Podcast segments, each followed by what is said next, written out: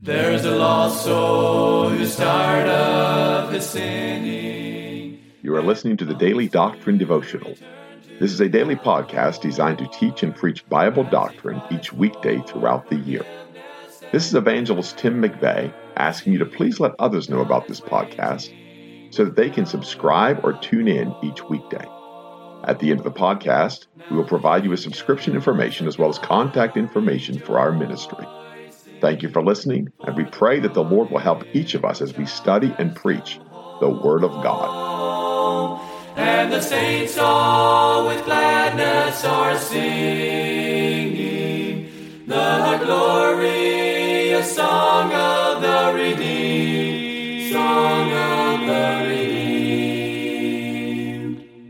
We want to thank you and welcome you to the podcast. We certainly appreciate each of you tuning in listening. We are in North Carolina. We're in the midst of our meeting here at the Living Waters Baptist Church in Mocksville, North Carolina. And looking forward to what the Lord is going to do this week. We certainly appreciate Pastor Vern, the folks here, their hospitality, their kindness to us. I am unable to use my sound recording equipment due to a glitch that's going on with travel. So I'm just using an open mic on my laptop. So if you hear children playing in the background, that's my children. If you hear children fighting in the background, that's someone else's children. And so we certainly do appreciate each of you listening, though. We've not been known for our professionalism. I guess we're not going to start now, but what we are known for is preaching the Word of God. We thank the Lord for that privilege. Above all else, is to be able to stand and to preach the Word of God to you. I hope this is a help. We'll be tonight here at Living Waters Baptist Church at 6 p.m. And we'll continue through Friday night, each and every night. Uh, that's with Brother John Morgan and myself, each preaching each night, if the Lord wills. And 6 p.m. Those services will be on Facebook, LCBC, I believe it is, or Living Waters Baptist Church here in Mocksville. You can find that if you need to help find that. Contact us. We'll be glad to hook you up with the Facebook address. They're going to be live streaming them. And so we certainly appreciate the word of God going forth. Services will also be recorded uh, last night and then, of course, tonight throughout the week. They will be available on one soul at a time.net, either under special meetings or evangelist Tim McVeigh. I'm not sure where they'll put those, uh, but the services will be on audio file as well. And so pray for us. Pray the Lord will meet with us here. Certainly thank the Lord for Brother Morgan, preached a tremendous message on Sunday. And we'll look forward to what the Lord is going to do the rest of this week. We're back in Matthew chapter 20 again, and we're going to start in verse 17, where we left off last time. And Jesus going up to Jerusalem took the 12 disciples apart in the way and said unto them. Now, when he says these things, he's trying to instruct them, he's trying to teach them. But as we've taught many times on this podcast, they did not yet have understanding. The word of God was not open to them. They could not see the things that God had revealed to them because their eyes were still blinded. And so when Jesus Christ opened their eyes in Luke 24, he gave them understanding. He had preached himself to them. They saw him in Moses' law, they saw him in the prophets, and they saw him in the Psalms then they had perfect understanding. I don't believe that's changed. I don't believe a man can have understanding until God himself reveals uh, to a man that understanding that only God can give. It is a perfect understanding with the Word of God. The Holy Ghost bearing witness with that, being the teacher of those things. And that's what each of us ought to be trying to obtain as far as our Christian life. That's where we need to be spiritually, is filled with the Holy Ghost and the Holy Ghost teaching us the things that God wants to instruct us in. And he tells them again, yet they still do not believe. That's why Peter denied him. He really didn't understand and believe that he was the Christ. And to they that are shed,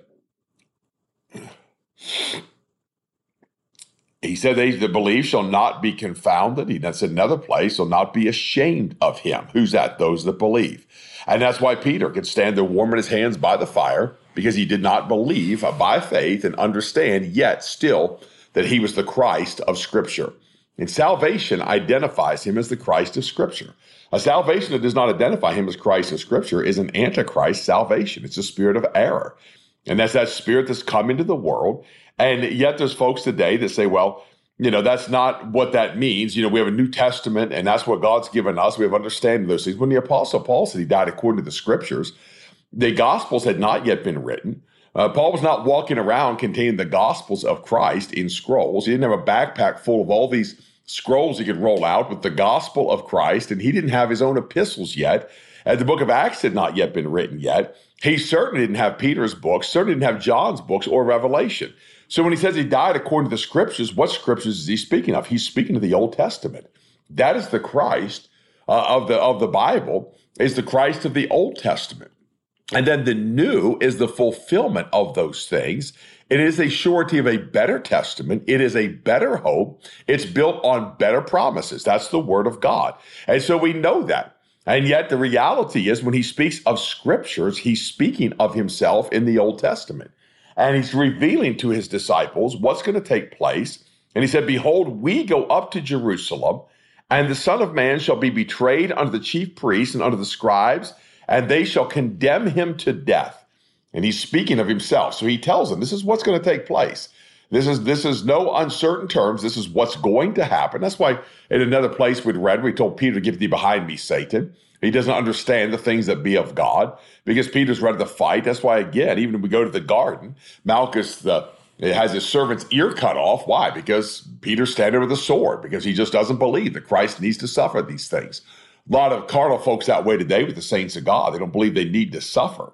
And they don't believe that they need to be involved in suffering. Therefore, they do everything they can to try to help people not to suffer. But the reality of it is, when, whenever we suffer with Him, we'll also reign with Him. And there's suffering is of a benefit to us. And I'm speaking from experience. I'm also speaking with fear and trembling because I don't enjoy suffering. I don't long for suffering. I don't pray for suffering. I don't look for suffering. However, suffering is what helps me grow. Suffering is the, one of the greatest teachers I've ever had. And therefore, we don't relieve people of that. That's what disciples, in their carnality and in the weakness, the frailty of their flesh, they don't want him to suffer. They don't want him to be betrayed. They don't want him to have to die. And he says, I shall deliver him to the Gentiles to mock and to scourge and to crucify him. And the third day he shall rise again. I can imagine you have a dear brother you love so much, and he comes to you one day and says, I'm going to be delivered to the Gentiles. They're going to kill me and slay me. And every instinct in me is to be like, well, let's do what we can to protect that. Let's load our guns. Let's get our 45 ACP. Uh, let's slam some shells in it, get three extra clips. Uh, let's go get the 8 millimeter Mauser with the scope. Let's have somebody staked out on the hill. We're going to prevent this from happening. That's typical carnal people mindset. We fight battles that really don't uh, don't belong to us. They're not ours to fight. God's going to fight this battle. God's going to commit his son to them. God is going to turn him over to them. Why? Because it's the will of God. It's the perfect will of God that he go to the cross, be turned over to the Gentiles, be condemned to die, and then be taken to the cross and crucified. And that is the power of God. They don't understand this yet. Then came to him the mother of Zebedee's children with her sons, worshiping him and desiring a certain thing of him. And he said unto her, What wilt thou? She saith unto him, Grant that these my two sons may sit, the one on thy right hand and the other on the left, in thy kingdom. But Jesus answered and said, Ye know not what ye ask. Are ye able to drink of the cup that I shall drink of? And to be baptized with the baptism that I should be baptized with? They said to him, We are able. What is that cup he drinks of? It's that cup of death. What is the baptism uh, that's offered him? It's the baptism unto death. It's a baptism of fire. It's a baptism of the offering of his soul. And he said, Are you able to do this? They said, Oh, we're able to do this. And he said to them, You shall drink indeed of my cup and be baptized with the baptism that I am baptized with. And by the way, they're going to do that in Christ, not outside of him, in Christ. You and I also drank that same cup if we're saved. We've been baptized with that same baptism, we've been saved, not outside of him, but in him. We've been baptized with Christ. I've been crucified with Christ. Nevertheless, I live, yet not I, but Christ liveth in me. When he was buried with baptism, I was baptized with him. When he was raised, I was raised with him. When he went into the flames of hell, I went down with him. When he came out of that baptism of fire, I came out with him. I am crucified with Christ. I am dead with Christ. I've been reckoned dead. Amen. My sins have been reckoned to be dead. Therefore, because I am in Christ, he's made me a new creature. That's the doctrine of the Lord Jesus Christ. Then he says, But to sit on my right hand and on my left is not mine to give, but it shall be given to them for whom it is prepared of my Father. And so we understand who's going to be on the right, who's going to be on the left of Jesus Christ, because the Father's already given that to Jesus Christ. That's already been planned, that's already been prepared. He says, been prepared of my Father. And when the ten heard it, they were moved with indignation against the two brethren. But Jesus called them unto him and said, You know that the princes of the Gentiles exercise dominion over them, and they that are great exercise authority upon them. But it shall not be so among you. But whosoever will be great among you, let him be your minister. And so these things of authority are not seats of position. They still have the old Pharisee mindset. the chiefest seat, the best seat. There's still folks like that. I know people in ministry today, and especially young, cocky preachers, they got the mindset that they belong in a better place. They always have the mindset, I'm the one that's supposed to preach. I have the message. And I remember as a young, snot nosed evangelist in my 30s, and I remember sitting at a table with these men of God and being cowed to say something. I'd be almost terrified to speak. I just wanted to glean from them and listen to them. I'd watch some other cocky young evangelist and he'd spout off the little thing he learned in Sunday school about 25 years ago and try to impress them with his wisdom and all his ideals and all his opinions. And, you know, the mark of maturity is when you just learn to keep your mouth shut. You still have to be quiet, do your own business. And yet there's those that cannot. They're going to tell you what they know and what they've learned. And and the funny thing is, they could learn if they learn to shut their mouth, but they can't shut their mouth, so they don't learn anything. And therefore, they're they're stunted in their growth because they they can't shut up. And that's where we are in the Word of God. He deals with that matter right here. They want a position. They want to be seen. They want. I remember the times of sitting there, and I had a young man many years ago, and he just said to me, he said, Brother McVeigh, I go to these meetings, I go to camp meetings where they call preachers from the floor, and they never called me to preach. He said, I've surrendered to preach. I'm full time, you know, teaching Sunday school at my church. I work a job. He said, but I'm a God called preacher, and these guys never let me preach. And I just flat out told him, and he got kind of offended with me. I said, Brother, when you go full time in ministry and surrender, I said, a man is most liable to use you. And I said, but preachers in the church, especially down south at that time in the camp meeting circles, and this is what I said, and he got offended, but I, he, I said, preachers are a dime a dozen sitting in churches that don't have faith to go out there and just take the word of God and go somewhere and preach it. And I said, these men know that. And I said, God knows that. So if he is a spiritual man moderating the service and he doesn't put you up to preach, know that God wants you to live by faith. And really, I didn't say this, but the problem is when you're young and idealistic and you have the message, it's probably popcorn message. It's just going to blow up and smell good for a little bit and be kind of salty and it's going to go away. You're going to be empty when you're done because that's what novices preach. They preach a lot of popcorn messages. I've been there. I've lived there. I still live. I still preach messages that have no meat to them. They just fluff up. They got a little bit of taste to them, and then the hour later, everybody's starving again. It's called a popcorn message. That's what's being preached today. A steady diet of that. A lot of places they go.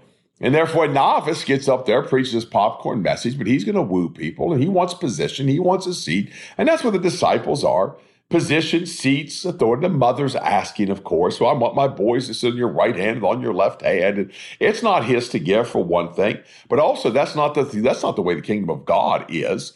We've learned that according to scripture. That's not the way God operates. God doesn't make you a choice. If you want to be in a high seat, be the minister. And it would not only do you be a minister, he said, let him be your minister. You want to be great, be a minister.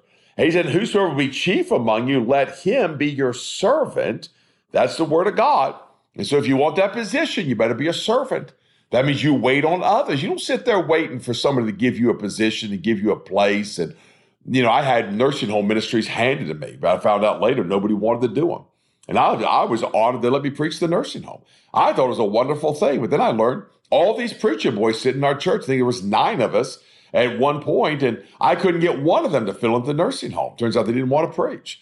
And by the way, only two of us are in ministry today. And that's a shame. And that's, I thank God for his mercy. Thank God that he's allowed me to be in the ministry today, some uh, almost 20 years later. But those men, they wouldn't preach the nursing home. I tried to get them to go to the streets. They wouldn't preach on the streets. But the pastor has to fill in a Sunday night. Oh, my. That was just kind of the, the great creme de la creme. That was the cream on top of the ice cream. Oh my, I get to preach on a Sunday night, a typical novice. Oh my. It's just a mindset of I need to be heard and I need to be seen and people will listen to me. But you realize that wears off. It's kind of cute at first when you're a young preacher and everybody likes you because you're the young preacher. And you just get in there, yes, you start preaching something. You actually start telling the truth to people. You start preaching the doctrine of repentance, you'll find out real quick they're not on board with you. You'll lose popularity real fast. You'll lose popularity amongst the other preachers. You'll certainly lose popularity amongst your peers that preach because they're going to find fault with everything you say and everything you do. They're going to tear you to pieces. Why? The jealousies, envy. That's why a novice cannot go into the ministry in the, in the bishopric, he cannot be a bishop. He cannot sit in that position of a bishop. He cannot explain the doctrines of the church. If he's a novice, he'll be puffed up with pride and call, fall into the condemnation of the devil. What is that condemnation? To think I've done something. to think I've done something worthy. How, how can I be caught up in the condemnation of the devil and evangelism to think that I did this? See somebody get saved, see your families get saved, lives changed. And somehow in my thinking, think I've done this, I've had a part in this. It was my preaching. No, it's the work of God. Therefore, neither he that planteth nor he that watereth is anything but God that giveth the increase. So if you want to be a chief, first thing you got to do is be a servant. And if you want to be great, you got to be a minister. And then he said, even as the Son of Man came not to be ministered unto, but to minister, and to give his life a ransom for many. So if you want to be the chief, why don't you go lay down your life? You want to be in a position, why don't you go lay down your life? You want promotion from within, go lay down your life. Uh, you want to be seen of men, go lay down your life. You'll probably make the front page of the paper. A lot of martyrs still make the front page of the paper. But you know, it's not going to bring you any glory in this side of eternity if you're martyred for the cause of Christ. And so if you're looking for that glory, you're in trouble because you're going to be dead. And chances are oh, you're going to be dead, in 20 years from now, nobody's even going to care. That's just the reality. Why? Because your servant doesn't care about the accolades. A servant doesn't care about promotion. A servant doesn't care if others see his servitude. He does it to be a servant. And as they departed from Jericho, a great multitude followed him. That's our exhortation for today. We'll finish out the chapter and probably start chapter 21 tomorrow. Have a great day. There's a lost soul who's tired of his sinning, and he longs to return to the Lord as he cries for forgiveness and mercy. God is waiting. You have been listening to the Daily Doctrine Podcast with evangelist Tim McVeigh. For correspondence, please contact us through our website andsomeevangelists.com and use the contact form to connect with us. You may also subscribe to the podcast through our website or search for Daily Doctrine Evangelist Tim McVeigh on iTunes, Google Podcasts, Spotify, Audible, or Amazon. To write to us, please use our church address, which is Manasseh Community Baptist Church, 70 Back Hollow Road, Blain, Pennsylvania, 17006. Thank you for listening, and we pray that the Lord will help each of us as we study and preach the Word of God. Don't forget to subscribe and tune in tomorrow. And remember to look up, for your redemption draweth nigh.